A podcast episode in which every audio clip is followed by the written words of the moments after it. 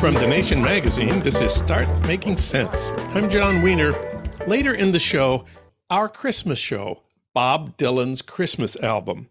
It's left Bob Dylan fans puzzled and troubled ever since he released it in 2009. To help figure out what Dylan was doing, we turned to Sean Wilentz. He's the official historian at the official website bobdylan.com. He also teaches American history at Princeton.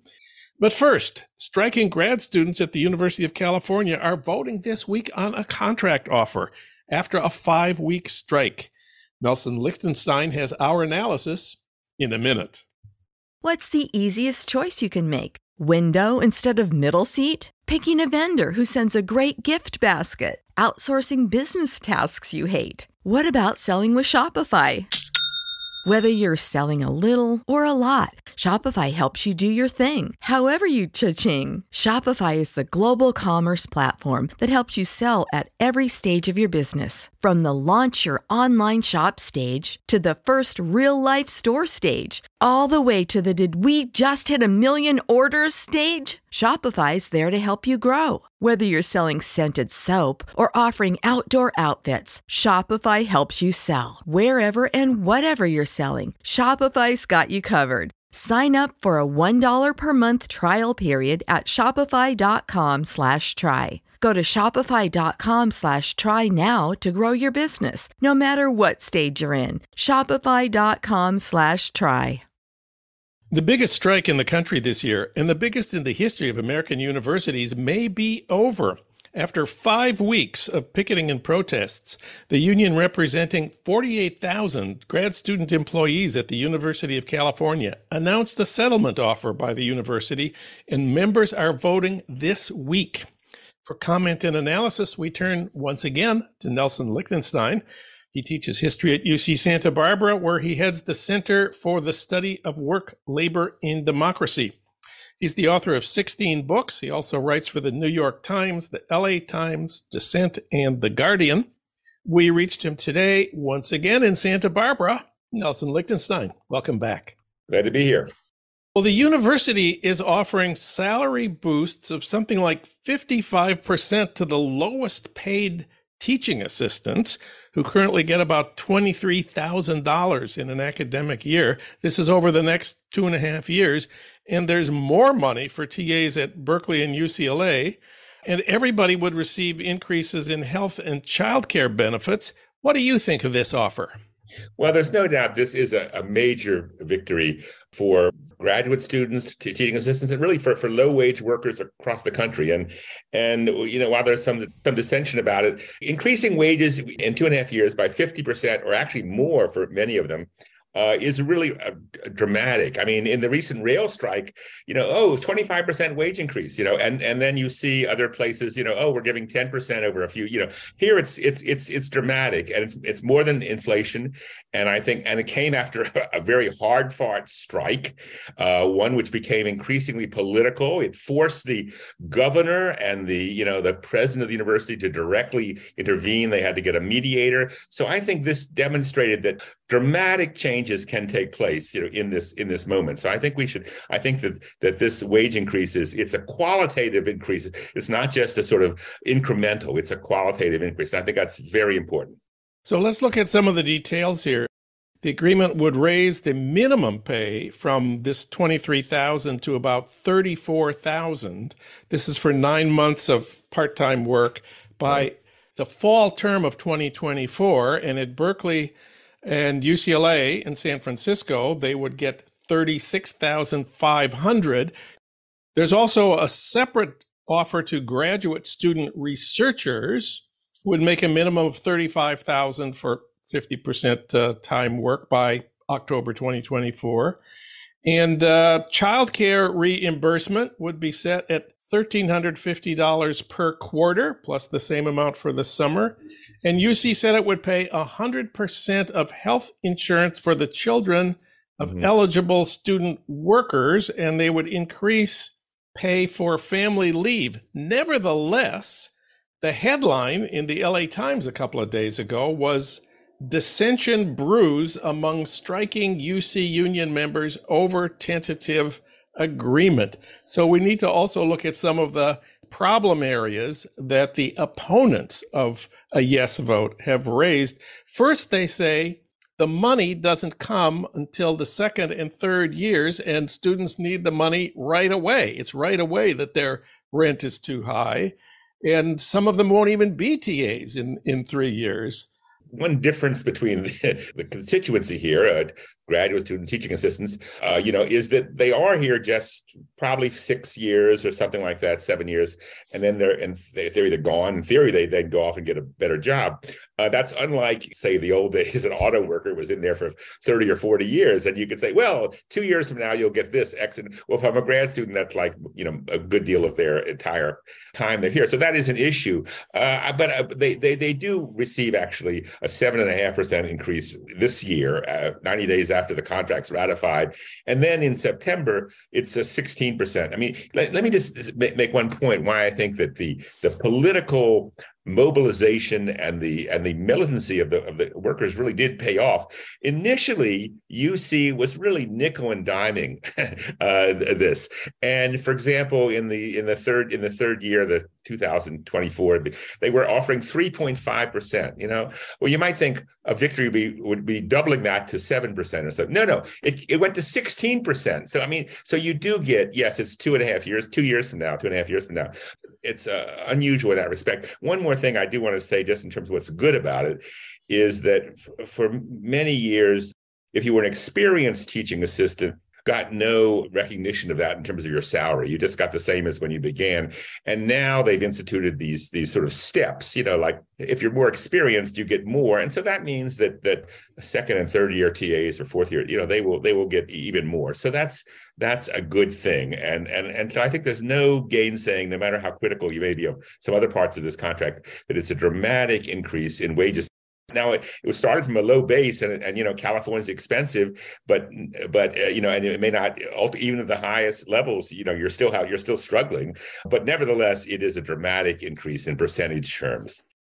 For a lot of the strikers, there's a fairly obscure issue that was important: the non-resident tuition. This is out of state right. and international students have to pay a lot of money just to enroll and yeah. the union demanded the end, or at least a substantial reduction in tuition for out of state and international students who were working as TAs. They were forced to give this up. What yeah. what's the issue here?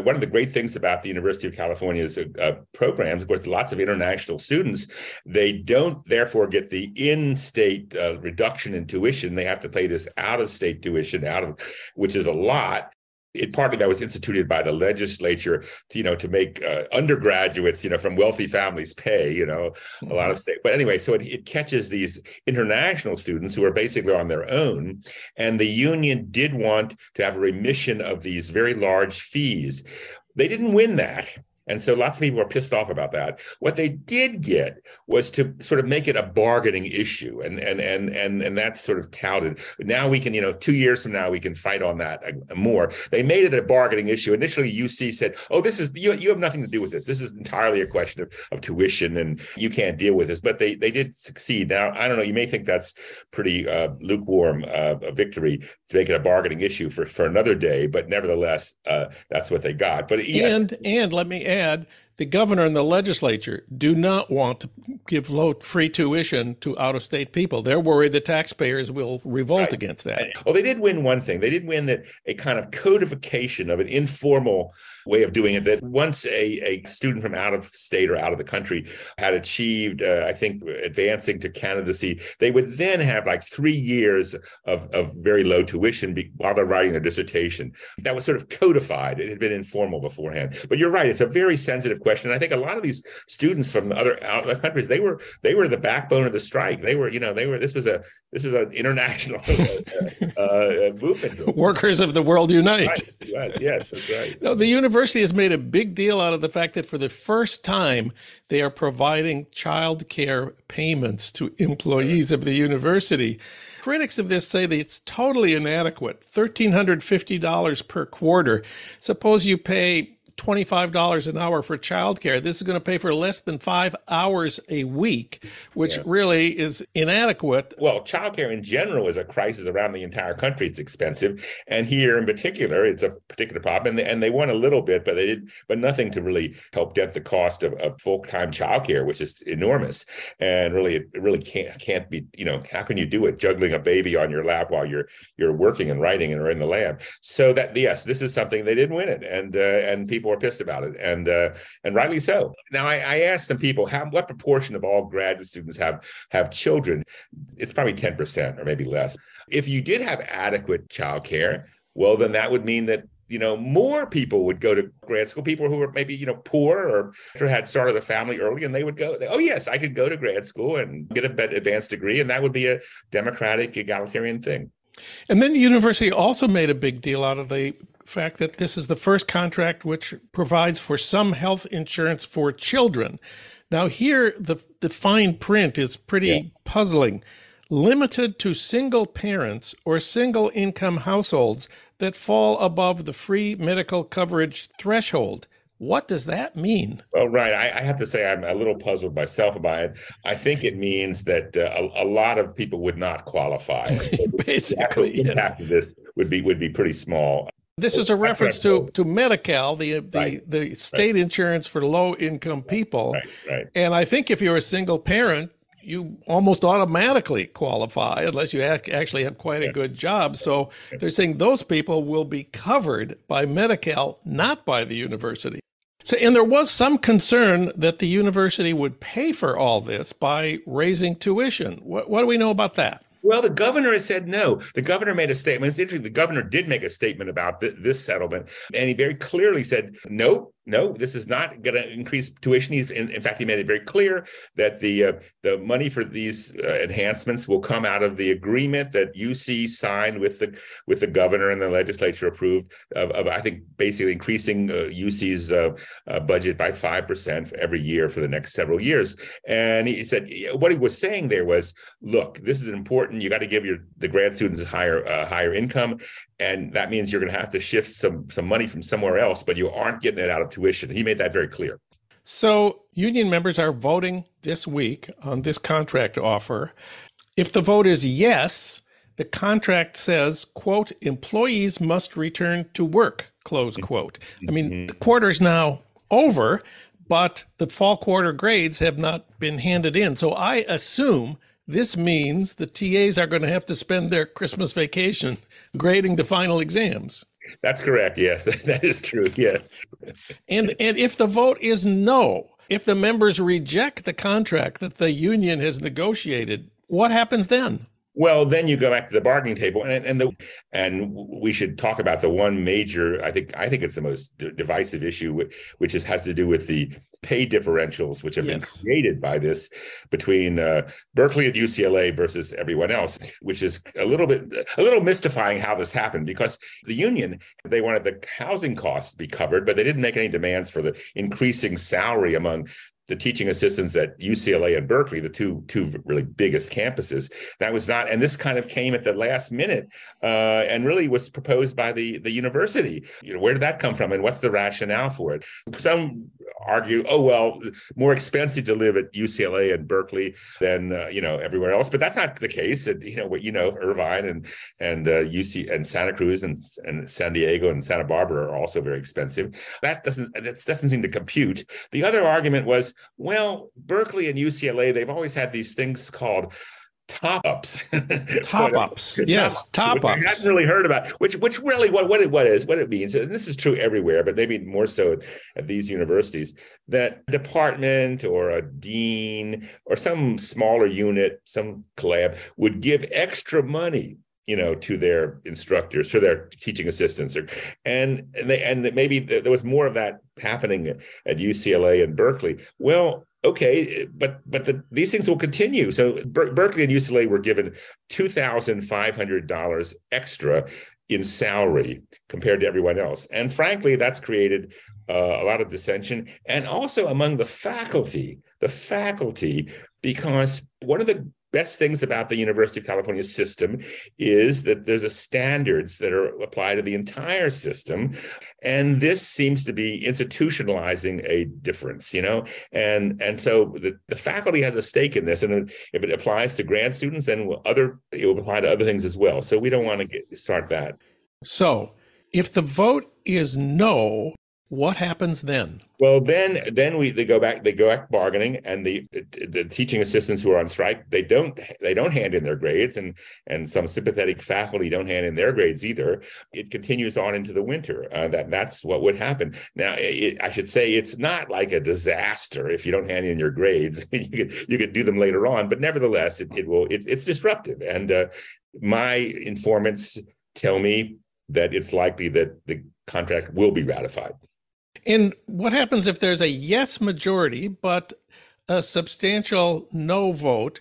Uh, there's been in the past, we've had wildcat strikes at Santa Cruz. Right. I heard there's been wildcat strikes at San Diego, and I've heard that Santa Barbara, there's also some concern about wildcat strikes. What happens then?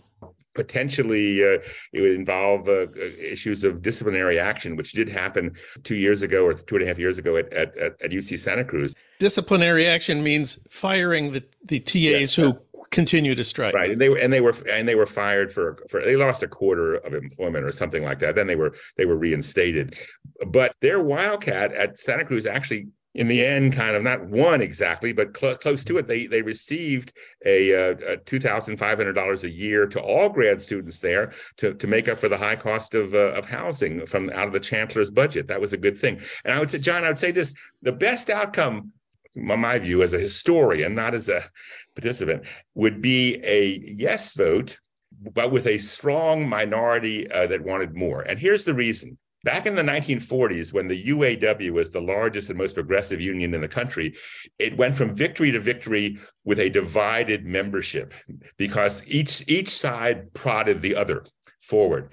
And if that's the situation we have here, that's to the good. And I, I, think there's good evidence that that's actually happened in the last month and a half. The the minority or the militant minority, they aren't that small minority, but they're they're there they, and they have votes on the bargaining team. They prodded the majority to be more aggressive than would have been. So that's what I expect as an outside observer. I've I've been criticized by some for even having an opinion. You're a faculty member. You you know st- keep your nose out of what the TAs are doing. but I do want to say that I think the faculty has a very big stake in this. Yeah. Yeah. One of my mentors, labor historian David Montgomery, always said the day after the strike is extremely important. And what he meant was if the workers feel the settlement was a good one and that the strike was worth it, then the union comes out stronger and can prepare for the next strike, which in this case will be in three years and that's a reason to vote yes in this case. I wonder what you think about that view of things. Well, I mean, yes, I, I think that's true. That that you want to you, you, I mean, you don't want to be phony about it, but I think there's very good, a, a great deal of, uh, of support uh, uh, evidence for saying yes, this is a victory. We didn't get everything we wanted, um, uh, and we and and we and we only have to wait two and a half, really two years, because you know, or less to prepare for the next round. And let me say, here was a victory, uh, which is maybe now obscured. Originally UC wanted like five years, a five year contract or four or five, which is a long time, and who knows what's going to happen. And the the union uh, insisted on a much shorter one. So really, it's only two and a half years before we begin another cycle. I mean, now in the life of a grad student, you know, maybe that's half their experience here, but nevertheless, that's relatively short in terms of what we think of as American uh, industrial relations. Nelson, any final thoughts? Yes, it's very possible that this, uh, uh, I think victory is, is the word that should describe this, this uh, strike and its outcome, will have a dramatic impact around the country, uh, not just in academia, but among all sorts of, of low wage and, you know, people, some college educated, some not, who say, look, if don't have to settle for 10% or, or 8% or something, we can get 50%, we can really change our lives by joining a union, going on strike, strike and, and you know making demands. I think that's important. Nelson Lichtenstein, labor historian and activist. Nelson, thanks for helping us understand things today. You're welcome.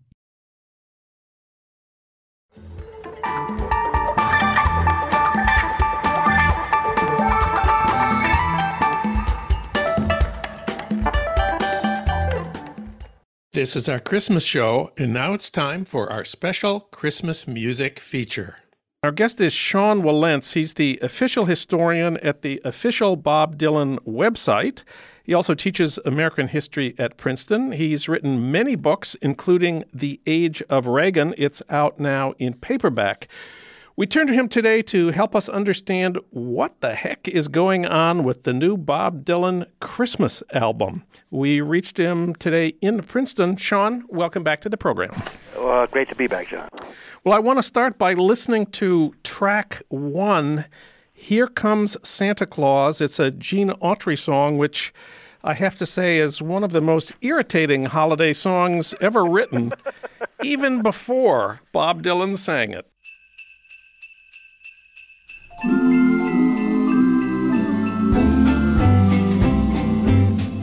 Comes Santa Claus, here comes Santa Claus, right down Santa Claus Lane. Vixen and Blitzen and old as reindeer pulling on the reins. Bells are ringing, children singing, all is merry and bright. Hang your stocking, say your prayers, cause Santa Claus comes tonight. Hang your stockings, say your prayers. Sean, what is this? Is this a joke of some kind? No, it's not a joke at all. Although, you know, you could turn it into one by imagining that the person who's really singing is Vincent Price. it gives a certain macabre uh, aspect to the song. So you can look at it that way. You can look at a Bob Dylan song any way you want. But no, no, no. This is all very, very straight. Um, this is Bob Dylan in, in, in many ways um, looking back to his own childhood. And uh, he's singing the songs that he heard as a kid in Hibbing, uh, where everybody you know listened to Christmas music, whether you were Jewish or not. Um, and he's recalling those times and those songs in that spirit. Uh, and I understand that uh, that the album itself is a uh, benefit, and uh, that the royalties are all being donated to charity. In perpetuity, that's right. Um, all of them, it's going to go. The royalties are going to feed America in the United States, and I think that there are some. Um, there's a group in the UK, and there's another group to you know to feed the homeless. You know, basically, this is uh, Bob Dylan in some ways um, being the character Pretty Boy Floyd from the old Woody Guthrie song. He's, you know, um, providing Christmas dinner to the families on relief. it's just that he's not sticking up a bank; he's sticking up his own fans.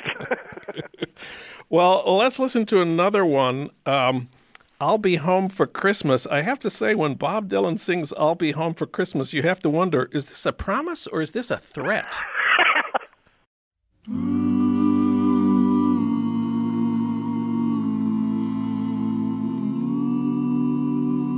I'll be home for Christmas.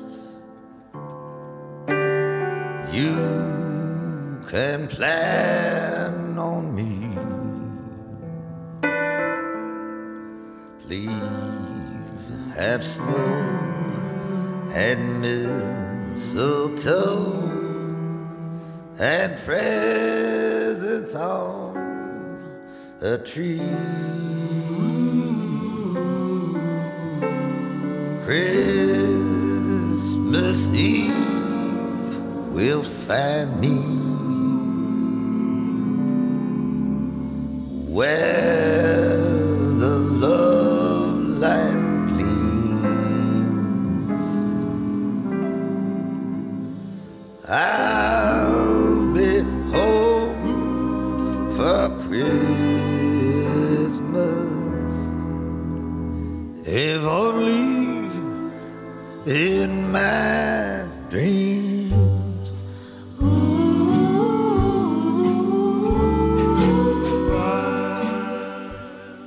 Bob Dylan, I'll be home for Christmas. Uh, sounds like a reason to bolt your doors, Sean.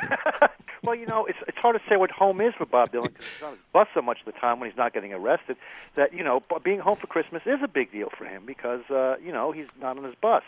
But you know, this is part of what the album's about. That's a song that was originally recorded by Bing Crosby, as were I think 13 of the 15 songs on this album. It's a sort of his tribute to Bing Crosby, among other things. But um, in 1943, remember Christmas songs during World War II had a whole different meaning. I mean, they were very. Uh, it was very touching, actually, very moving. It was one of the. Uh, it was. It was the music actually that kind of held people together, uh, wondering whether their boys and in some cases girls overseas would ever come home alive ever. Um, so you know, this is a very moving song. It was moving in the 40s, and then after the war, Christmas music became a kind of way to uh, assert with some uh, aggressiveness, but to assert a kind of normality, which people hadn't felt. A lot of people in America hadn't felt uh, since the beginning of the Depression back in 19, you know, back in the early 30s. So he's he's he's trying to recapture that in part, recapture that mood, which is bigger than Christmas, uh, bigger than Christmas in America. It has to do with a specific time and a specific place. And uh, it's also, as I say, a sort of tribute to Bing Crosby. He doesn't have Bing Crosby's voice, but he's copying Bing Crosby's phrasing, and I know he admires Bing Crosby's phrasing, so uh, that's his, his chance to do that too. Well, let's listen to another one. Uh, maybe you want to you want to say anything about this one? Must be Santa. This one includes our own David Hidalgo, uh, the the uh, great uh, East LA uh, musician, who's a big favorite of ours here. Indeed, Los Lobos. He's yeah. the man. He's maybe the most gifted, one of the most gifted musicians that Dylan's ever worked with. Um, um, "Must Be Santa" is my favorite song on the album. It's a polka song.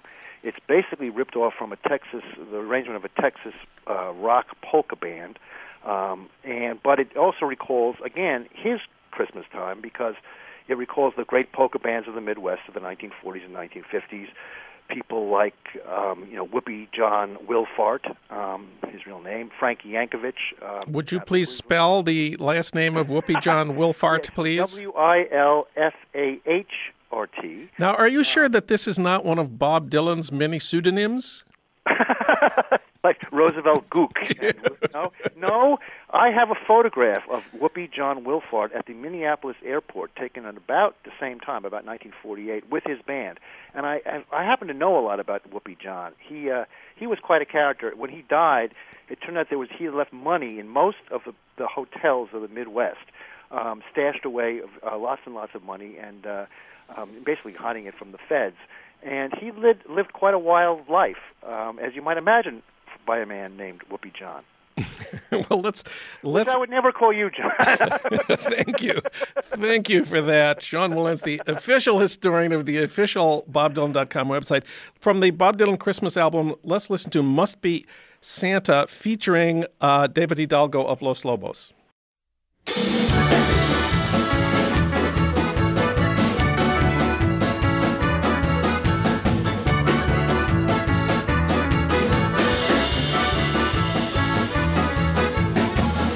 Beard that's long and white. Santa's got a beard that's long and white. Who comes round on special night? Santa comes round on special night. Special night, beard that's white. Must be Santa, must be Santa, must be Santa, Santa Claus. Boots and suit of red? Santa wears boots and suit of red. Who wears a long cap on his head? Santa wears a long cap on his head. Cap on head, suit that's red. Special night, beard that's white. Santa, Santa Claus.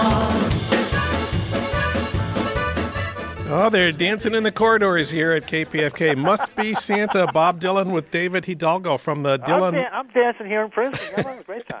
Uh, let's listen to uh, another one. Here's Bob Dylan's Winter Wonderland. Wonderland, winter wonderland,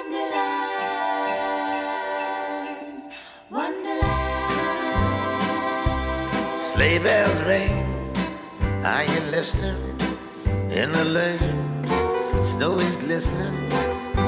A beautiful sight, we're happy tonight, walking in a winter wonderland. Gone away is the bluebird, in his place is a new bird. He sings a love song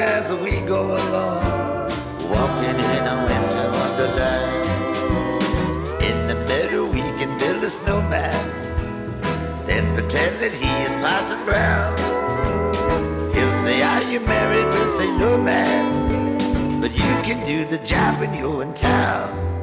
Later on, we'll conspire as we dream by the fire to face unafraid the plans that we made, walking in a winter wonderland. Bob Dylan, he sounds like your grizzled old uncle who's had a little too much of the spiked eggnog at the family gathering. I, I think that's the point, actually. Actually, uh, there's the Wonder Bread singers, you know, the, the, the whitest white bread singers I've ever heard. But you also listen closely and you hear Donnie Herron on the on the pedal steel. I think it's the first time that Winter Wonderland's been done, at least in recent memory, uh, with a pedal steel guitar. Dylan adds always a touch. There are touches of of uh, of the current Bob Dylan, along with the Bob Dylan what Bob Dylan was hearing when he was seven years old. You know, this this whole uh, project made me think of Dylan's uh, radio program on uh, XM and Sirius satellite, where uh, we see what a, a connoisseur and scholar Bob Dylan is of these pre uh, pre rock, earlier 20th century genres. In a way, this is part of that project.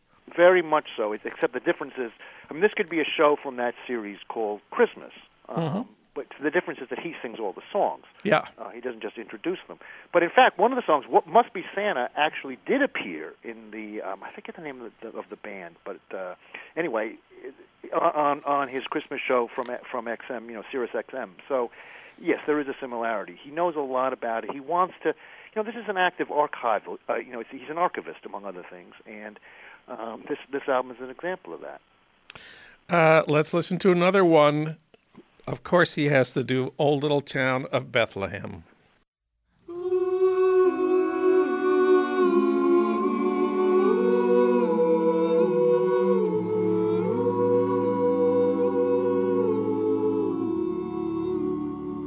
Oh,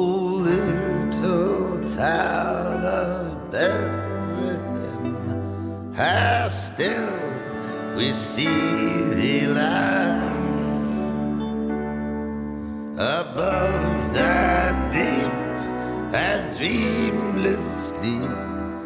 The silent stars go by. Yet in that dark streets shine in everlasting light the hopes and fears of all the years I met. Bob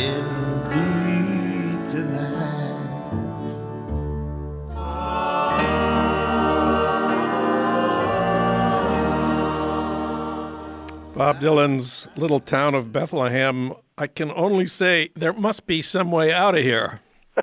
this is not one of my favorite cuts on the album. Um, there, there, there are others that are better. Um, uh, oh, Little Town of Bethlehem. Yeah, not his best performance. Well, you know, some we- songs, some of the, well, some of the songs just don't. I mean, Christmas produced a lot of interesting, wonderful music, which is why so many people cut Christmas albums. right? Everybody from you know um, Frank Sinatra to uh, Ray Charles to uh, Barbra Streisand. I mean, even the Jews cut Christmas albums, right? Uh, Neil Diamond has a new one, even the second one. Um, so th- there's a songbook, a real songbook. But some of the songs are very difficult. This is one of them, actually. And uh, the Christmas song, the famous Mel Torme song, is also, you need a real range to sing those songs well, and I'm afraid that this doesn't quite do it.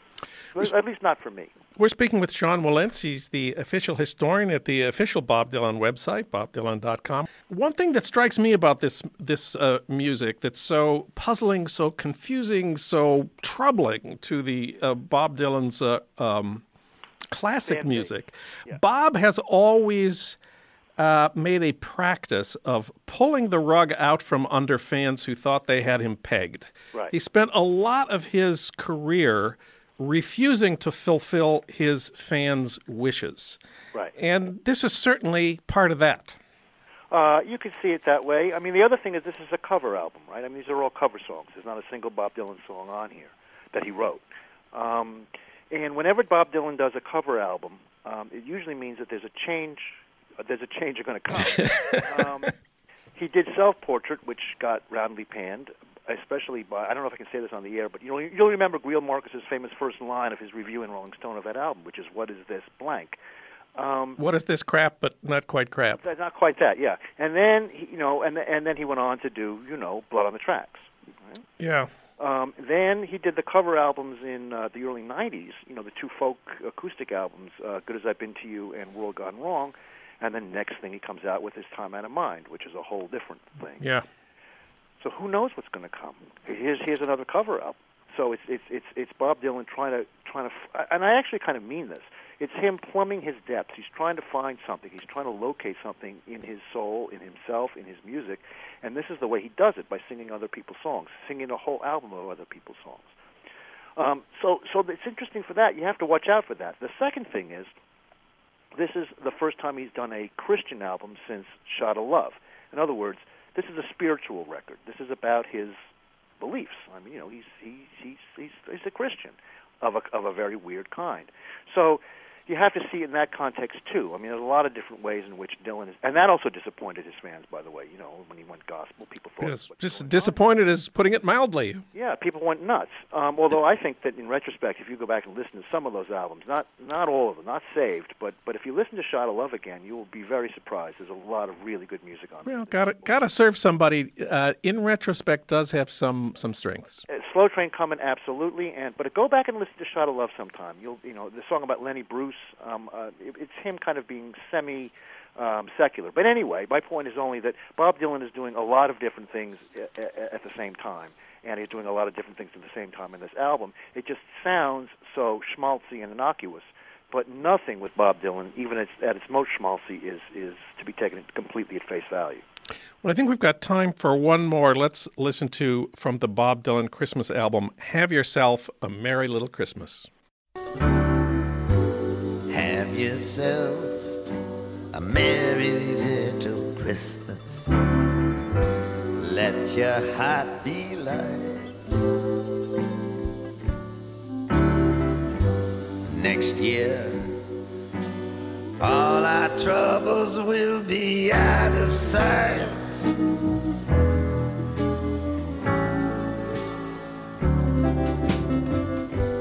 Have yourself a merry little Christmas.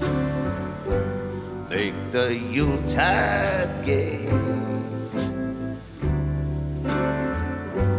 Next year, all our troubles will be miles away.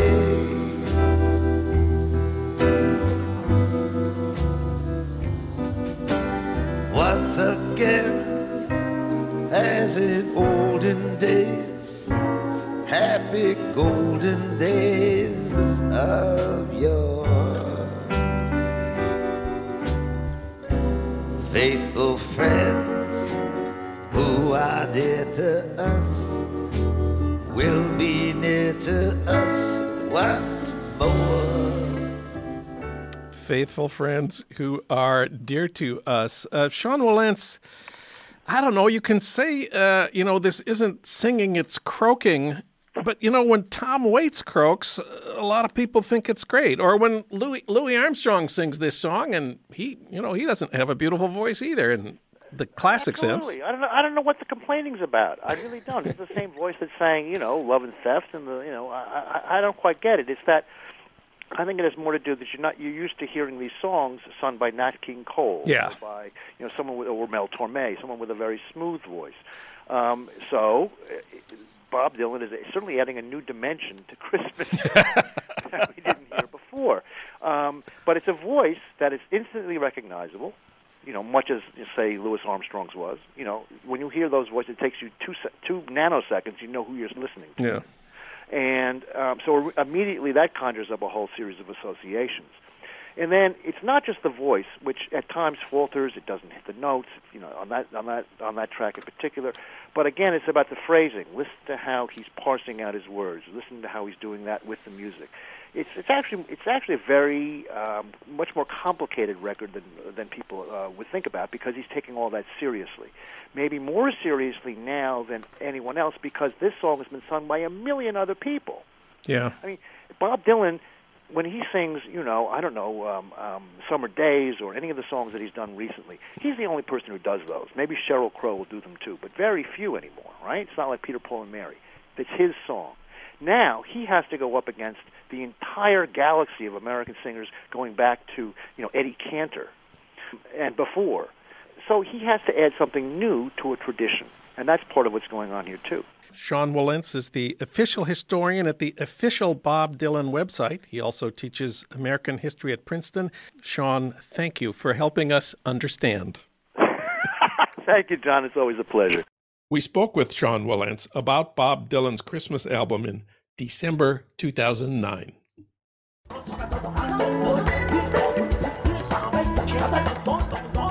Start Making Sense, a podcast from The Nation magazine, is co produced by the LA Review of Books and recorded in Los Angeles at our Blythe Avenue studios. William Broughton is our audio editor, Renee Reynolds is our associate producer, Alan Minsky is our producer, Ludwig Hurtado is our executive producer, D.D. Guttenplan is editor of The Nation, Bhaskar Sunkara is president of The Nation, and Katrina vanden Heuvel is publisher and editorial director of The Nation.